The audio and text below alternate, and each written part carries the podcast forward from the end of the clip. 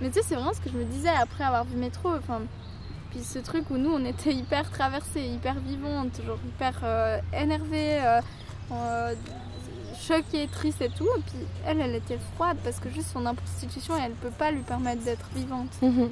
Puis du coup, t'avais vraiment, en même temps que nos discours, t'avais nos façons d'être qui s'opposaient. C'est ça, c'est ça. Ouais, c'était assez fou, hein. Ouais. C'est vraiment fou. Zadurad, Zadurad, euh, toujours ravi de vous apporter les informations sur comment l'État est en train de se tuer un avenir désirable et plus vivant.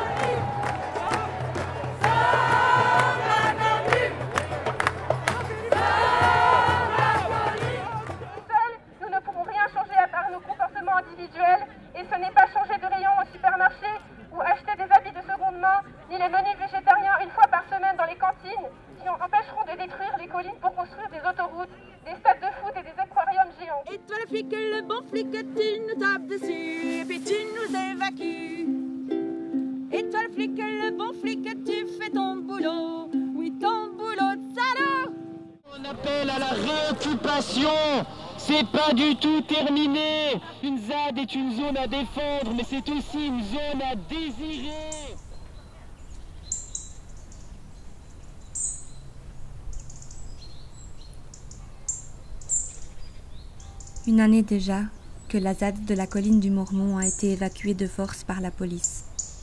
C'était le 30 mars 2021.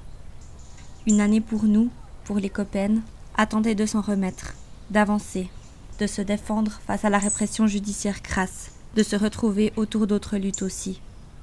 Pendant six mois, impossible émotionnellement de me replonger dans toutes ces heures de son de ZAD captées entre octobre 2020 et mars 2021.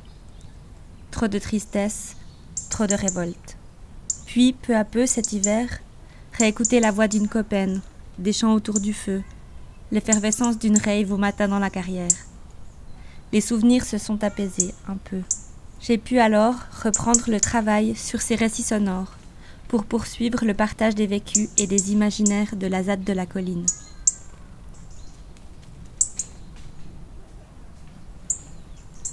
Bienvenue dans le podcast Récits de ZAD, à l'écoute des récits des zadistes de la colline aux orchidées.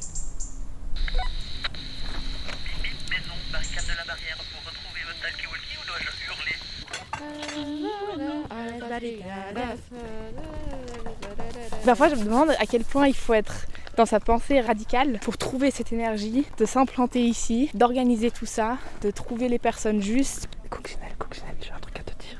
Dis-moi. L'état tue. La propriété.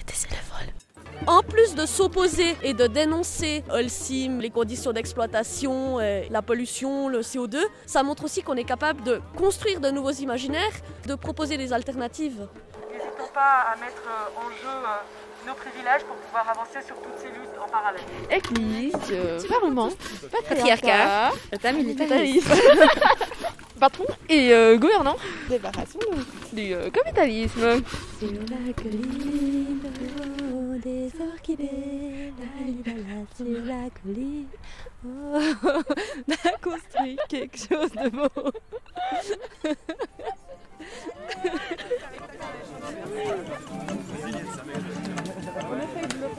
Ah ben.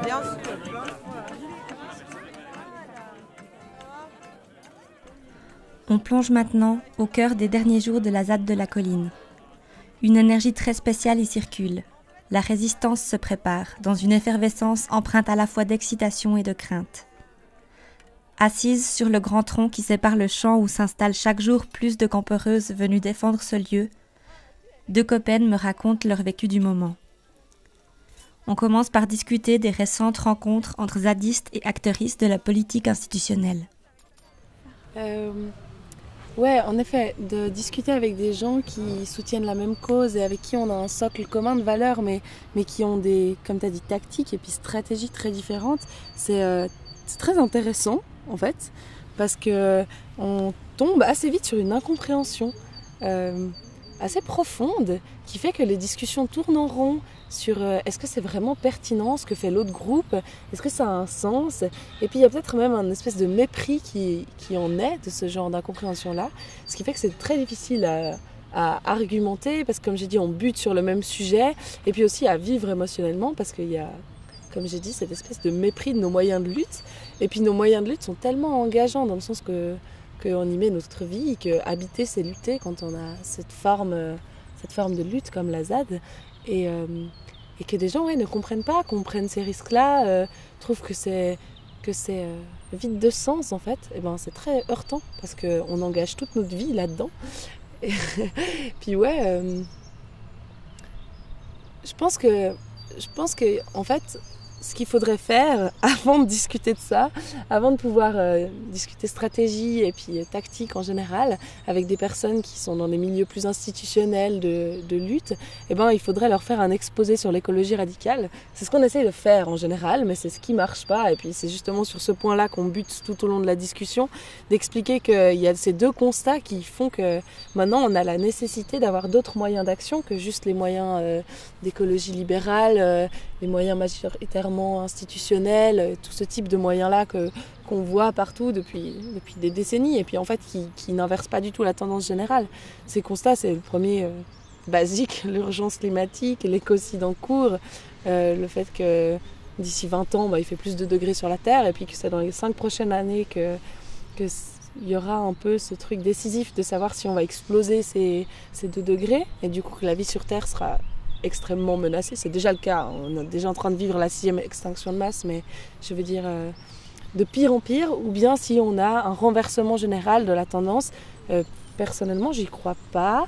Euh, mais je pense que c'est quand même intéressant de, de considérer que là, on a une possibilité dans ce petit laps de temps-là, et puis de faire tout pour essayer d'aller dans ce sens-là. Donc ça, c'est le premier constat. Puis le deuxième constat, c'est, comme j'ai dit avant, que, que les luttes, enfin les les moyens de lutte qui ont été utilisés majoritairement jusqu'à maintenant eh ben, ont échoué à prendre en compte la réalité, l'entièreté et la complexité euh, de l'urgence climatique et sociale d'ailleurs, parce que c'est un briquet bien évidemment. Et puis face à ces deux constats-là, qui sont quand même selon moi extrêmement évidents et qui tombent sous le sens, eh ben, il y a la solution euh, écologie radicale qui sort, ou bien il peut y en avoir d'autres, mais en tout cas la nécessité de trouver d'autres moyens d'action. Et ça, c'est souvent incompris. Et je, trouve ça fou, moi. Ça, enfin, comme j'ai dit, chaque fois, ça me fait buter parce que pour moi, les constats sont tellement limpides que je comprends pas comment on peut se dire ah non non, on continue comme ça dans ces voies-là uniquement. Je nie pas du tout euh, la possibilité des voies institutionnelles de faire changer des choses et je pense que c'est c'est une bonne manière aussi d'amener du changement. Mais je pense qu'il faut au moins reconnaître qu'il y a à minima une complémentarité avec d'autres modes d'action et que mais c'est en fait c'est ce gros problème là de la gauche divisée toujours parce que on a euh, l'extrême gauche et puis qu'on a la gauche euh, comment dire je sais pas Timoré. ouais c'est ça. Et puis qui crée une césion en fait dans dans des, des groupes qui ont des valeurs et un socle d'éthique commune qui fait que euh, en fait il n'y a pas une, une, tendance générale qui s'en dégage. Il y a un conflit à l'interne. Et puis ça divise les forces quoi diviser pour mieux régner.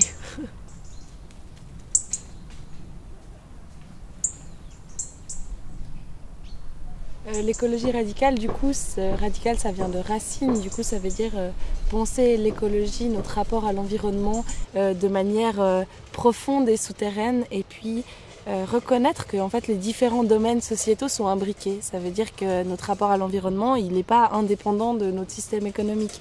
Il n'est pas indépendant des schémas de domination. Il n'est pas indépendant du patriarcat environnant. enfin, tout ça est imbriqué et qu'on ne peut pas euh, soigner un de ces points problématiques de la société sans repenser aux autres et sans oser questionner la structure des différents autres domaines sociétaux. Euh, ça s'oppose du coup par exemple à l'écologie qui voudrait nous dire que on fait du mieux en respectant euh, les lois euh, du marché d'offre et de la demande et, en restant dans un système néo-capitaliste. Enfin tout ce qu'on appelle le greenwashing en gros. Toutes ces petites solutions euh, pseudo-solutions qui nous donnent l'impression d'avoir du contrôle sur la situation.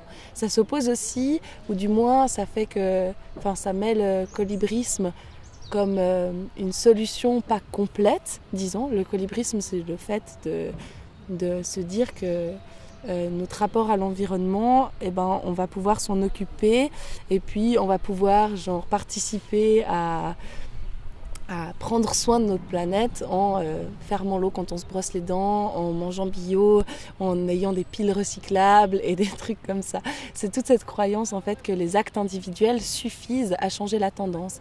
Et puis c'est ne pas vouloir prendre en compte ou ne pas avoir conscience simplement que euh, repenser notre rapport à l'environnement pour éviter euh, ou du moins ralentir l'écocide qui est en cours, eh ben, ça veut dire aussi repenser les industries qui euh, fabriquent ton robinet, qui fabriquent tes piles, qui fabriquent euh, ta voiture, qui fabriquent euh, les, enfin, le plastique qui emballera tes légumes bio du supermarché, etc. Donc c'est vraiment aller chercher en profondeur. Mais après, je trouve que c'est aussi difficile bah, avec les personnes auxquelles on a discuté qui sont effectivement dans des positions de où elles traversent pas autant que nous en fait les, enjeux qu'on va confronter puis du coup que leur compréhension elle est extrêmement limitée. Mais là où moi ils me mettent aussi dans une impasse par rapport à mon engagement c'est la question de la démocratie et de l'ensemble de la population. Euh, mais du coup il y a, clairement une, une superstructure des pubs des dogmes qui circulent euh, et qui sont euh, maintenus parce qu'il y a des intérêts et que les gens qui ont des intérêts ils les ils savent les maintenir à travers euh, le pouvoir, mais c'est juste que comment en fait on, arrive à pas rester euh, minoritaire, à pas rester genre euh, juste ben ouais quelques dizaines de personnes ou plus ou quelques centaines de personnes qui veulent finalement quand même imposer leur vision. Et on veut l'imposer par des moyens de force simplement parce que le rapport de force il est inégal, ça c'est clair. Et puis ben, le libéralisme a son rapport de force dans la, loi qui est écrite pour lui, dans, le, dans les, moyens et l'argent investi. Mais comment quand même on, parvient à, ce que le, monde se dise ouais, on a en fait intérêt à suivre leur vision du monde et puis c'est ouais ça nous concerne. Et puis comment on fait que y a des, tout le monde se, range derrière nous parce qu'ils comprennent que c'est aussi dans l'intérêt de tout le monde et que ce système il fait du mal à, à la plupart du monde. C'est comme genre les employés d'Olsim, on n'a jamais été en opposition à eux.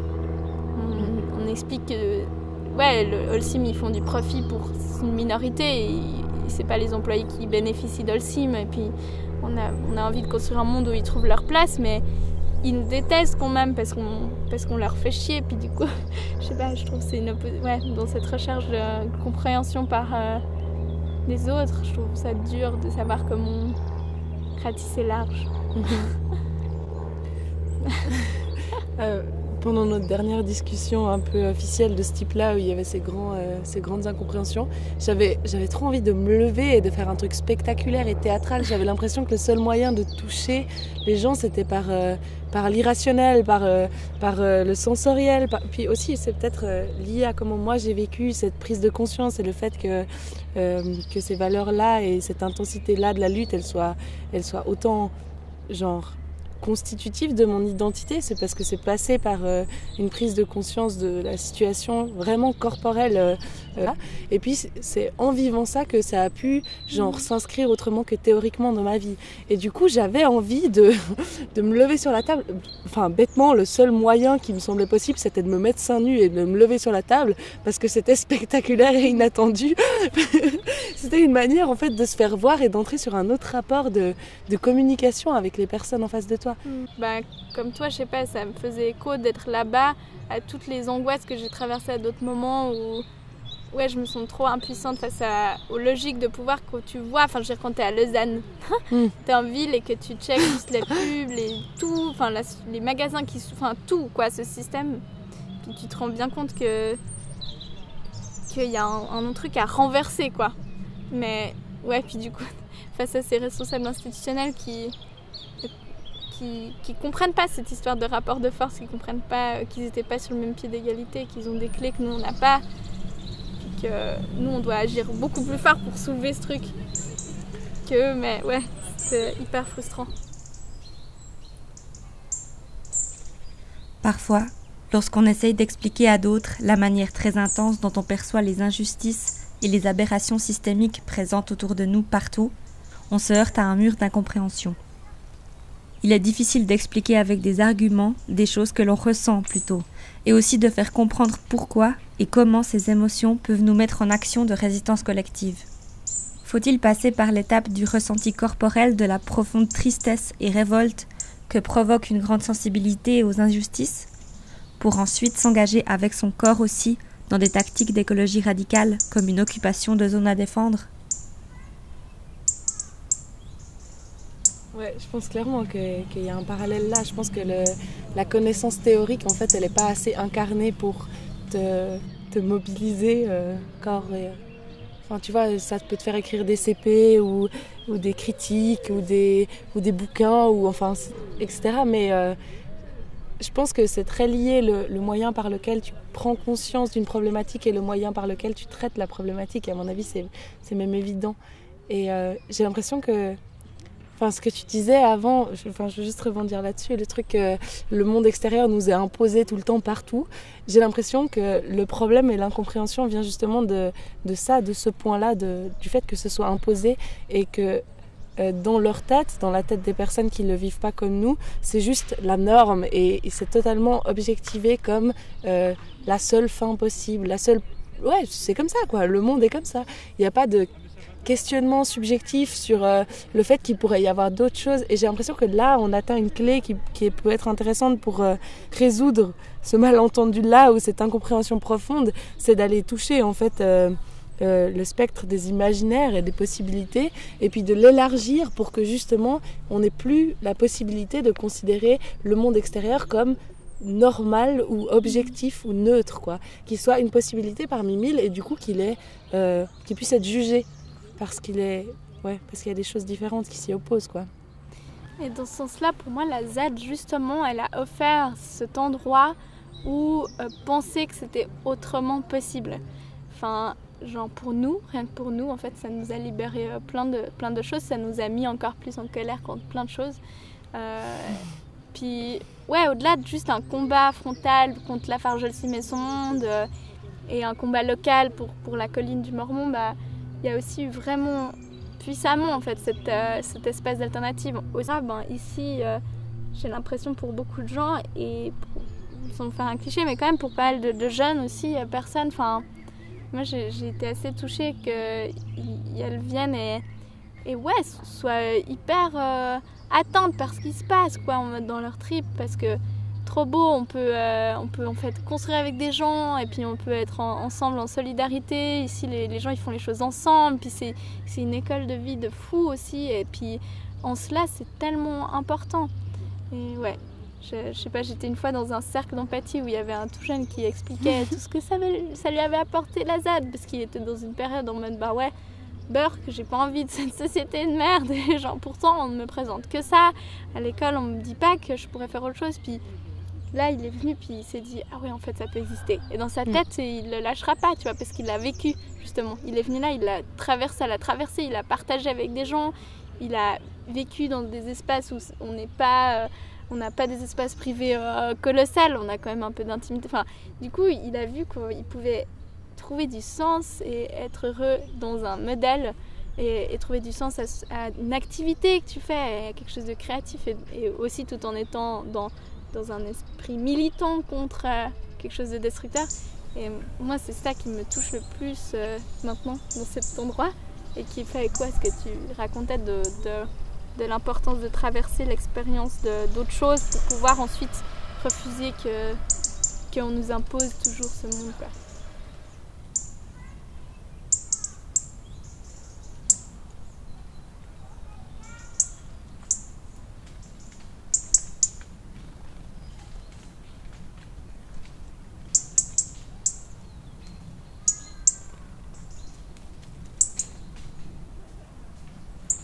Un cercle d'empathie, c'est euh, été initié par une, euh, une personne qui faisait partie des mouvements antinucléaires, euh, qui a développé cette euh, méthode assez simple, en fait, hyper accessible, qui est de... euh, Il y en a plusieurs formats, mais l'idée, c'est de se retrouver entre personnes activistes et puis ben, parler de quelque chose qui nous traverse. Donc ça peut être, par exemple, on peut choisir une question, on peut parler de comment on se sent à l'approche de, de la... De la de la résistance et de, du fait que des forces de police vont venir déloger cette ZAD notre lieu de vie, et puis on peut en parler.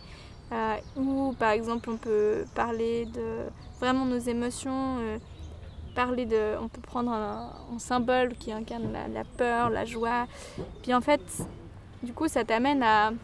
Enfin, chacune, chacun son tour parle de quelque chose et puis les autres l'écoutent et ça te met dans un état profond d'écoute de, l'autre dans lequel, euh, dans le quotidien, malheureusement, on est beaucoup moins et on prend pas autant de temps pour être. Et pour moi, c'est des, des bulles euh, qui, intemporelles qui, qui te soudent absolument aux autres euh, et à l'endroit dans lequel tu es et qui sont hyper simples, qui, qui, où il s'agit juste de parler de comment tu te sens et d'écouter toutes les autres personnes et de, de les ressentir. Et c'est très, très puissant. Puis voilà, c'était utilisé dans le milieu antinucléaire du coup euh, de la fin des années 90, de la, de la fin des années 90 pour, euh, pour juste permettre aux activistes de traverser euh, toutes ces, ces difficultés dans, dans la lutte, dans l'opposition, sans péter un plomb quoi. et du coup nous on l'a utilisé ici à l'approche de l'évacuation pour pouvoir aussi mettre des mots sur comment ça, ça se passe à l'intérieur de nous et puis pas devoir se retrouver avec un océan d'émotions à la fin euh, débordé et trop traumatisé. Donc euh, ça permet de se, se relier émotionnellement dans l'activisme. Moi, j'ai trouvé ça super aussi de pouvoir offrir euh, ça, cette expérience sensorielle qui s'ancre d'une autre manière euh, aux gens qui passaient. Puis je pense que un des moments les plus beaux et les plus forts euh, qui est représentant de ça, c'était, euh, je faisais une visite avec une famille qui était là, puis il y avait deux petites filles qui devaient avoir genre 4 et 6 ans, vraiment des toutes petites, euh, qui couraient derrière leurs parents, et puis on est monté à la mine, et puis il y a, eu ce truc oh, bah, assez basique et des- descriptif de se retrouver face à quelque chose et de dire oh c'est grand, c'est un trou, c'est pas joli, euh, c'est tout d'une couleur et tout ça. et puis après il y a eu un espèce de silence, de pause. Moi je disais pas grand chose parce que je trouvais ça super d'observer en fait ce qui se passait euh, aussi avec ces enfants euh, en bas âge. Et après il y a, il y a une petite qui, qui m'a regardée puis qui m'a dit mais en fait ce qu'ils font ici c'est légal. Mais c'est pas bien. Et ce que vous faites, c'est illégal. Mais c'est bien.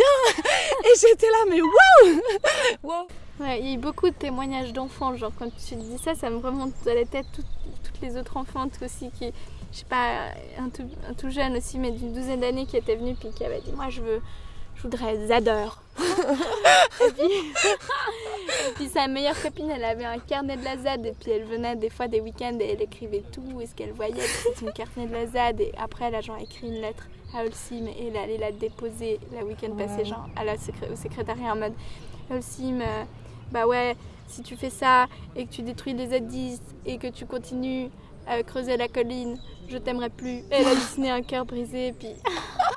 en fait, elle est allée devant Holcim, elle a carrément genre déposé sa lettre et elle a genre 12 ans, puis c'était puissant, tu vois. Elle, elle, elle a 12 ans, puis elle a fait genre une action qui est au fond une remise d'une pétition. Ouais, mais qui pourra se transformer quand elle verra qu'ils vont pas lui répondre. Et puis que- Enfin, ouais, c'est trop incroyable, toutes les enfants qui sont passés ici et qui ont, qui ont du coup, sûrement, ont dû beaucoup garder de souvenirs de, de cet espace. Parce que nous aussi, on est des enfants. Je trouve ce qui est fou avec l'histoire que tu racontes, c'est que cette personne-là, à 12 ans, elle a une expérience de- d'empowerment incroyable, tu vois. Donc tu peux avoir, autant en arrivant là, puis en comprenant les enjeux et de quoi on parle et, et notre lutte, genre cette énorme impuissance et puis euh, Mm. cette paralysie et cette angoisse permanente. Et puis après, bien sûr, il y a la répression, surtout en cette période, qui fait que ça tasse encore euh, toute cette lourdeur un peu plus sur, euh, sur nos épaules, nos cœurs, nos têtes, tout ça. Mais genre, aussi, on, offre cette possibilité-là de reprise de puissance par, euh, par le fait même de lutter. Et puis, euh, genre, l'action qui s'est passée hier dans la mine, c'était c'était incroyable. Juste cette troupe qui arrive et qui marche, et puis qui est en confiance, quoi. Il y avait, c'était une action visuelle en fait. Il y avait une cinquantaine de zadistes qui sont descendus dans la carrière avec des énormes banderoles sur euh, lesquelles c'était écrit en anglais euh, Holcim détruit notre futur. Et puis euh, euh, les zadistes sont descendus sur le deuxième étage de la mine, donc c'était quand même une espèce de longue marche euh, dans environnement un peu lunaire. Et l'idée c'était euh, de poser les banderoles au sol, ces énormes banderoles, de rester là avec nos fumigènes, et puis qu'il y a un drone qui vienne nous filmer en partant depuis avec les ponts, en survolant la cimenterie, et puis la belle affiche de greenwashing que Lafarge Holcim a mis sur euh, un de leurs bâtiments qui dit euh, votre partenaire local pour la construction durable ou quelque chose comme ça. Et que le drone avance et au fond de la carrière trouve justement, euh, enfin pas vraiment au fond, mais disons sur un des escaliers de la carrière, trouve nos banderoles qui disaient que Holcim détruit notre futur. Voilà, d'avoir ce contraste-là en fait. Et puis c'était hyper euh, empouvoirant vraiment de, de prendre possession de ces lieux enfin, j'ai envie de dire, dans le sens qu'on a vécu à côté et puis qu'on ne l'a pas fait dans la crainte d'accélérer l'évacuation, puis qu'on savait en fait que, ce lieu, il, avait plein de raisons de rester, on en a beaucoup parlé avant, et que du coup on pouvait pas et on voulait pas non plus se permettre d'accélérer le processus trop. Mais c'est vrai qu'on a en fait euh, très peu été dans l'action contre euh, la Fargelsim, ouais. On est resté effectivement très euh, en retrait, Mm. mais c'est vraiment parce qu'on voulait garder ce lieu pour, ouais, comme tu dis, mais, mais c'est vraiment important qu'on on part pas sans, sans avoir signalé à la, la Fargelsim que notre but c'était pas de rester en retrait, que en fait leur activité elle est nocive partout, tout le temps, et que ouais, qu'on s'y oppose aussi. On espère avoir donné les clés et les moyens à plein de personnes, et puis nous-mêmes euh, avoir enrichi les nôtres parce qu'on les avait pas forcément euh, pour recréer des ZAD déjà. Moi, je trouve trop chouette. euh, Dernièrement, bah, il y a eu pas mal de mouvements autour du lieu, mais aussi de mouvements à, à travers les politiques institutionnelles, mais qui font quand même avancer le schmilblick, qui sont, qui sont réunis. Ils ont été plus de 130 élus, genre des élus de droite et tout, qui euh, demandaient de- qu'il n'y ait pas d'évacuation. Et puis, euh, ils sont en train de préparer une initiative pour sauver cet endroit, alors que juridiquement, on peut pas. Mais ils le font quand même. En fait, je, me dis que c'est ouais, vraiment bien qu'il y ait ce mouvement-là qui continue et qu'en effet, on continue aussi à, venir ici. Je sais plus, il y avait une personne de la SEM qui, était en mode ah, bah, quand il n'y aura plus les zadistes, on réfléchira comment reprendre le flambeau, quoi. Comment J'imagine genre des blocages de personnes âgées euh, qui viennent euh, protéger la birette, s'encercler aux arbres. On a peut-être permis à des gens de s'imaginer d'autres possibles aussi dans leur, dans leur éventail d'action. Moi, j'espère qu'on protégera plein d'autres lieux, mais aussi ce lieu pour, euh, comme symbole de, d'un lieu si magique et si important contre cette espèce de, de, de moche entreprise qui ruine tout et qui doit plus. euh, ouais, qui, qui, qu'ils aient plus envie d'exister tellement on leur fait chier de par tous les moyens. C'est que le début. Ultime, c'est que le début.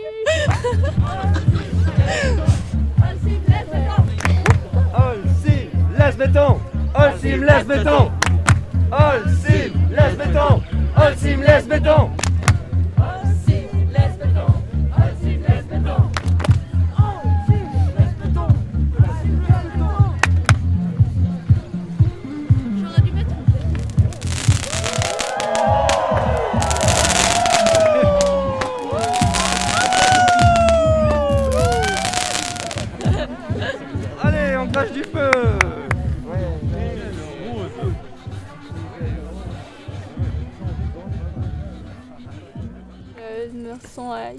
puissante et portée par euh, la convergence qui a lieu ici, de, de plein de groupes, euh, de plein de monde qui ont vraiment été touchés par la question et, et qui viennent défendre justement euh, tout ce que ce lieu incarne comme symbole de, lutte et de résistance active, ouverte, créative et, vivante quoi, par rapport au, reste du militantisme qui, pour ma part, me semblait assez mort jusque-là. Ouais. du coup, il y a, beaucoup de gens qui viennent ici parce qu'elles sentent, elles sentent que c'est un moment important euh, en Suisse romande aussi de, lutte confrontationnelle euh, contre, contre euh, une grosse multinationale. Nous, on est un pays de multinationales. ici, il y en a une de, bien méchante qui fait bien de la merde autour du monde, mais aussi le Calmont qui est d'un d'énormément de CO2, comme on l'a déjà traversé, je pense, dans les podcasts précédents. Mais du coup, ouais, de s'opposer euh, en front comme ça contre ce monde qui est, défendu par, euh, par le, la Fargelsi, mais aussi euh, ben, le béton et, et tout ce qui signi- signifie de, de mort de nos sociétés, de- d'uniformisation de nos sociétés. Et puis ici, on est la vie, on est la diversité, on est les couleurs, les cabanes, on est la vie allégée, on est la, la vie en cohabitation. On, on, on impo- on oppose deux modes de vie aussi, on oppose deux, deux, deux modèles. Et puis vraiment, il y a ça qui, pour moi, me semble hyper dans le cœur de la bataille. Et du coup, euh, je pense que c'est aussi ce qui, fait quoi à pas mal de monde. Et j'adore qu'il y ait plein de gens qui prévoient des trucs différents. euh, euh, je, sais que différents, ouais, que différents collectifs ont différentes envies de, ce qu'ils créent. euh. Il y a des gens qui ont déjà créé plein de trucs. Par exemple, il y a eu genre un mouvement incroyable de gens qui ont créé des, milliers, non, peut-être des centaines de petites statuettes en, argile qui représentent des tanuki ou des petits êtres de la forêt ou des, des- des petites fleurs, des machins. Euh, et puis, waouh, les gens sont tellement euh, parce que c'était leur manière de contribuer à créer un truc qui va rester là. Puis l'idée, c'est de les mettre euh, sur les routes pour que les policiers soient obligés de les écraser quand ils passent. Mais c'est chou, quoi, genre qu'il y ait tout le monde qui ait, enfin, qui ait ouais, eu quand même, euh, j'espère, j'espère que ça le sera encore, une lutte qui soit assez inclusive de, de comment les gens peuvent, veulent participer, que ce soit au front, aux barricades ou en construisant des petites statuettes trop chou euh, à poser sur la route, puis pour dire bah ouais, on veut que celui dure parce qu'on ne veut plus de votre monde. Et j'adore qu'il y ait toute cette énergie. J'ai pas grand chose à rajouter, je crois. Moi aussi, je suis pleine d'excitation de voir les gens arriver et s'organiser en rhizome. Tu sais, t'es là, waouh Je connais pas tout, mais je sais que ce sera super. Et une espèce de confiance aussi en cette toile euh, de soutien et différents collectifs et individus qui, qui ont ce socle commun et cette envie, envie commune, comme tu as dit, de, de s'opposer, de résister.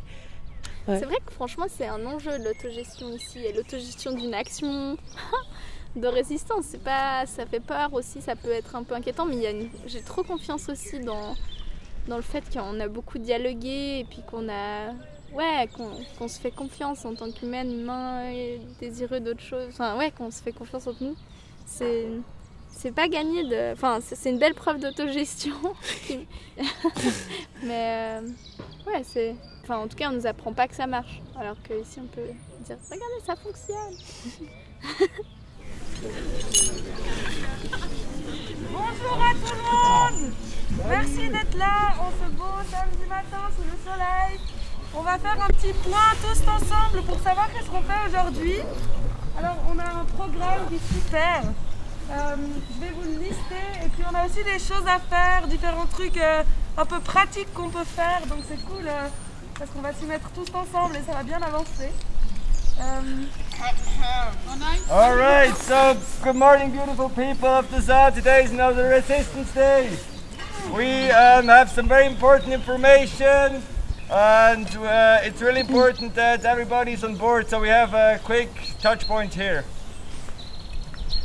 So, first meeting at... Non, le... Pardon.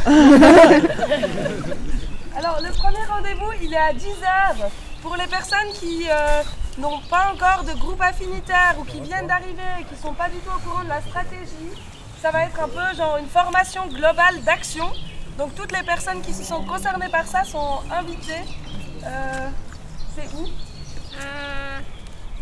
On reste ici. Ici.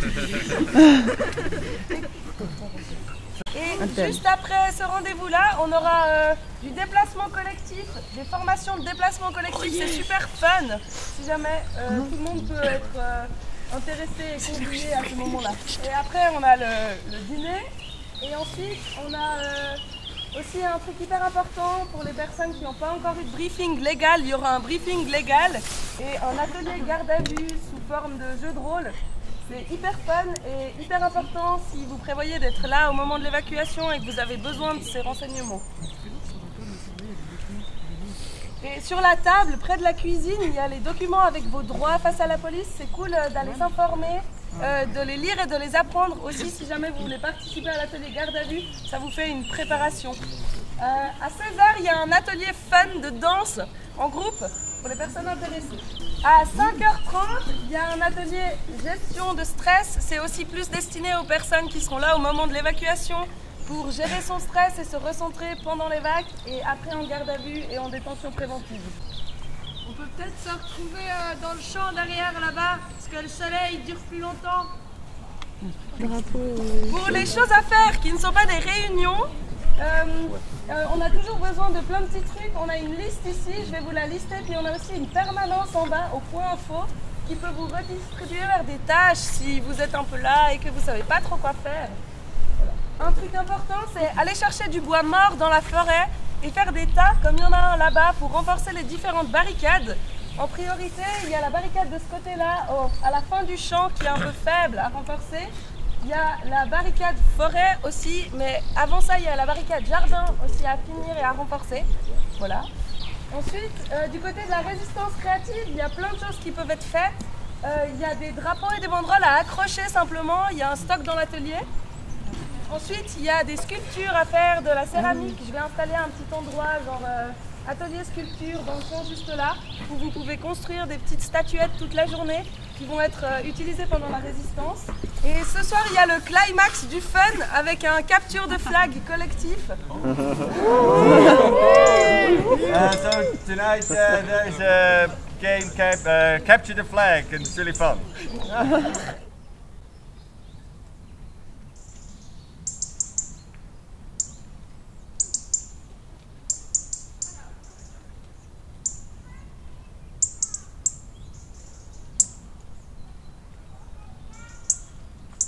C'était très impressionnant d'être dans ce cercle euh, avec toutes les personnes qui ont envie de soutenir ce lieu. C'était incroyablement fort ce moment. Ah ouais, ouais. Ça- D'ailleurs, ça refait monter l'excitation, non Mais parce qu'on sautillait. C'est ça. On était trop contente. Mais je crois qu'on arrivera à rester. Il y a des gens, moi, qui m'ont dit Bon, allez, je viens vivre là la semaine pro. euh. Ouais. je crois que, ouais. Puis il y a aussi qu'il y a plein de gens qui se motivent à, à venir plus longtemps en traversant euh, le lieu, en le vivant dans cette période intense où il y a plein d'ateliers qui s'organisent, de, de choses hyper. euh, ouais, créatives puis qui, qui permettent à plein de gens d'inscrire leur, leur idéaux dans quelque chose de concret, enfin de passer de voilà tout ce qui nous est rêvé, tout ce qu'on a écouté à une action concrète. Et c'est quand même quand même fou de se dire qu'il y a autant de monde qui, qui, qui sont venus. C'est aussi le travail enfin c'est aussi disons le fait que pendant cinq mois on a existé qui, qui permet ça parce que autrement dans une action que tu organises genre euh, qui est extérieure qui est externe à un lieu de vie ou à un autre lieu enfin à une zone bah t'as du monde qui vient mais c'est pas la même chose là il y a quand même aussi ce truc de Enfin, à la fois, on n'est pas autant qu'à Ende mais, mais, mais on est aussi. euh, ouais, on, on vient et puis on a à la fois un lieu d'action et un lieu dans lequel on a genre complètement vécu et construit et créé. Et c'est vraiment particulier. Puis, ouais.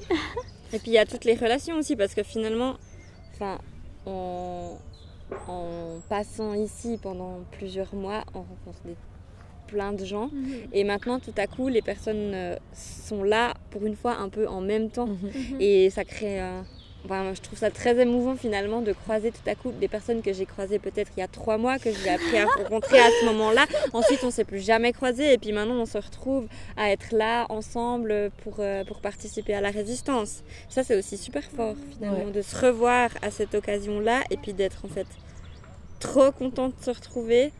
Parce que même si en fait on va peut-être pas se croiser pendant ces quatre prochains jours, Oh, ou quoi qu'il arrive, On sait que toutes ces personnes elles sont, elles sont là quoi, ensemble. L'écureuil, il est absolument trop chou. Regardez là, juste là. Il est. Regarde, il Ah grimpe. oui, Oh, il Genre, est noir, euh, il grimpe, il grimpatouille. Là, il est derrière les feuilles vertes. Oh, je suis trop contente qu'il y ait encore des animaux ici, ça veut dire qu'on ne les a pas trop dérangés. Bon, ils vont pas faire long feu, hein, les copains. Ouais, non mais oui, pardon, je dois couper. C'est vrai qu'on s'est coupé avec cette Ouais, histoire. Oui, mais c'était trop que j'ai jamais vu d'écureuil ici, j'étais trop contente.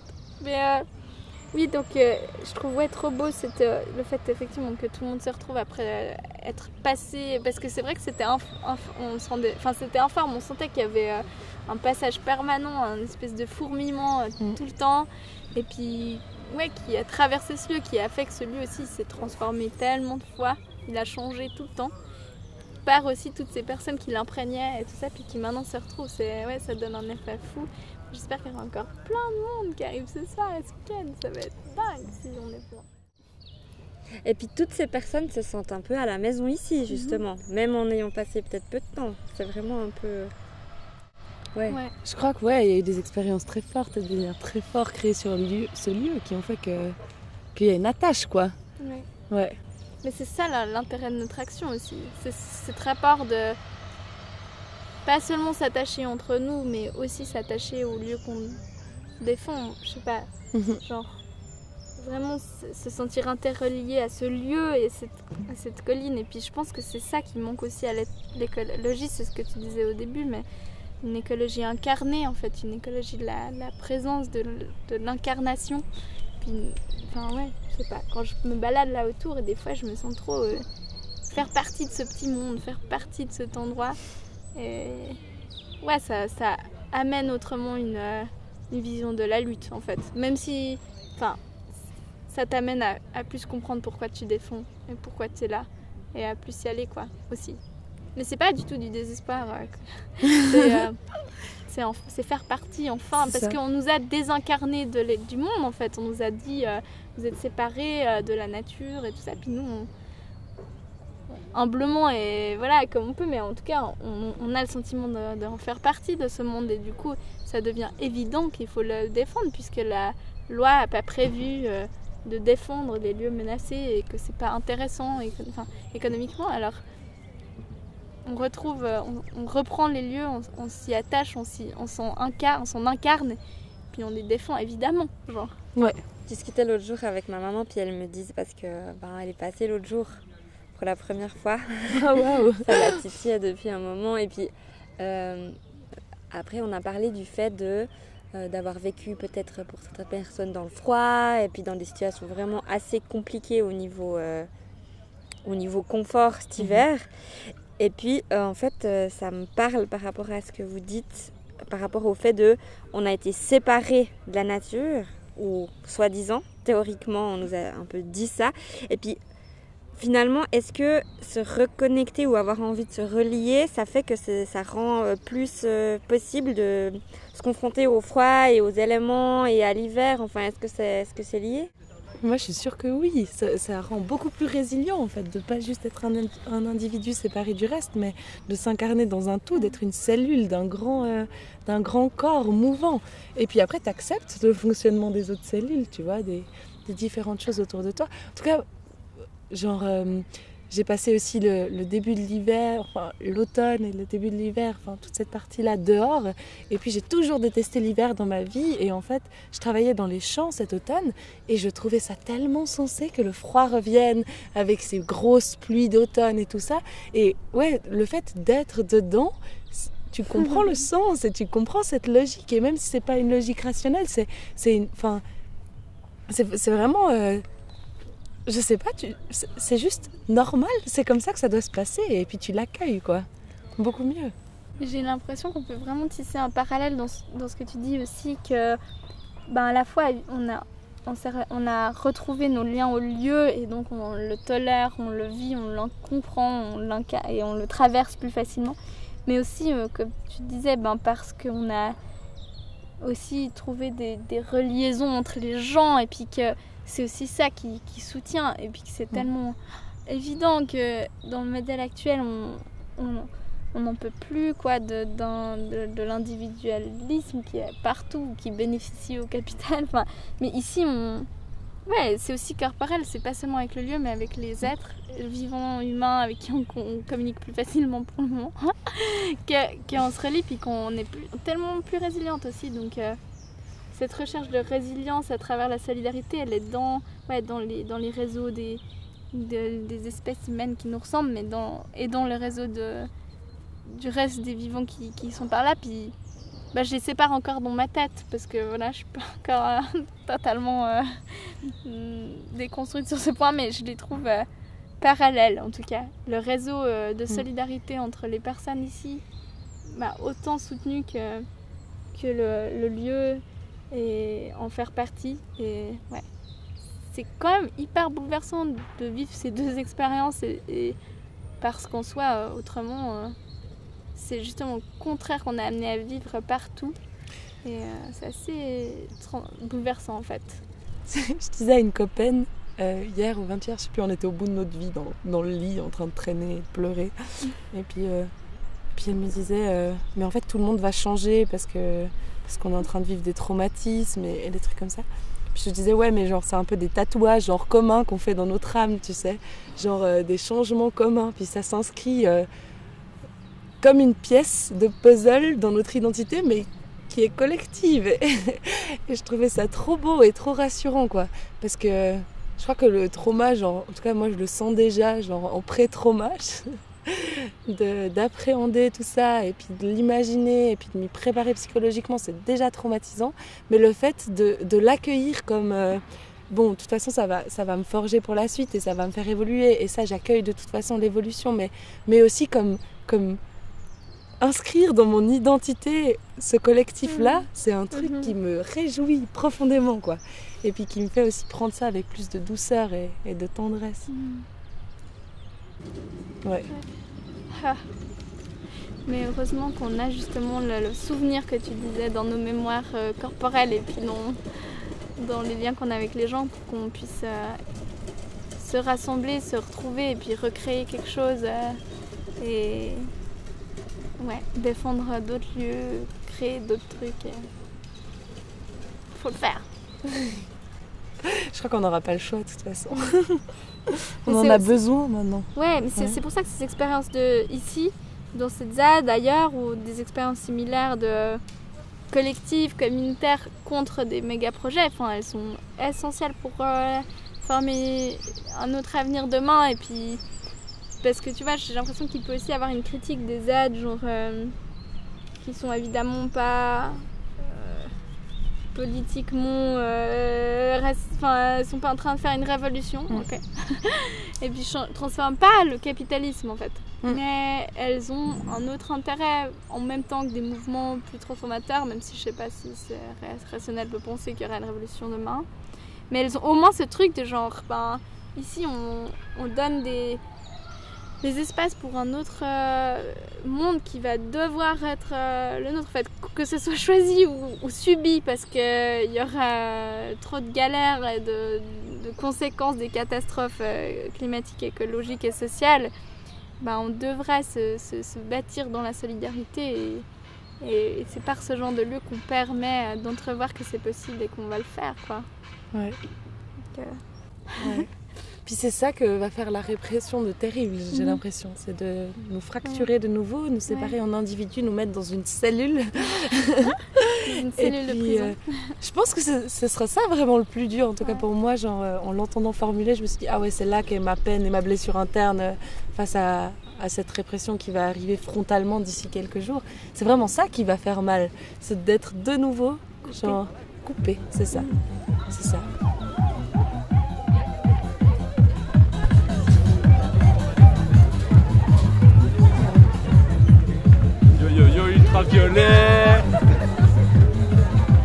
C'est la méga teuf avant la fin du monde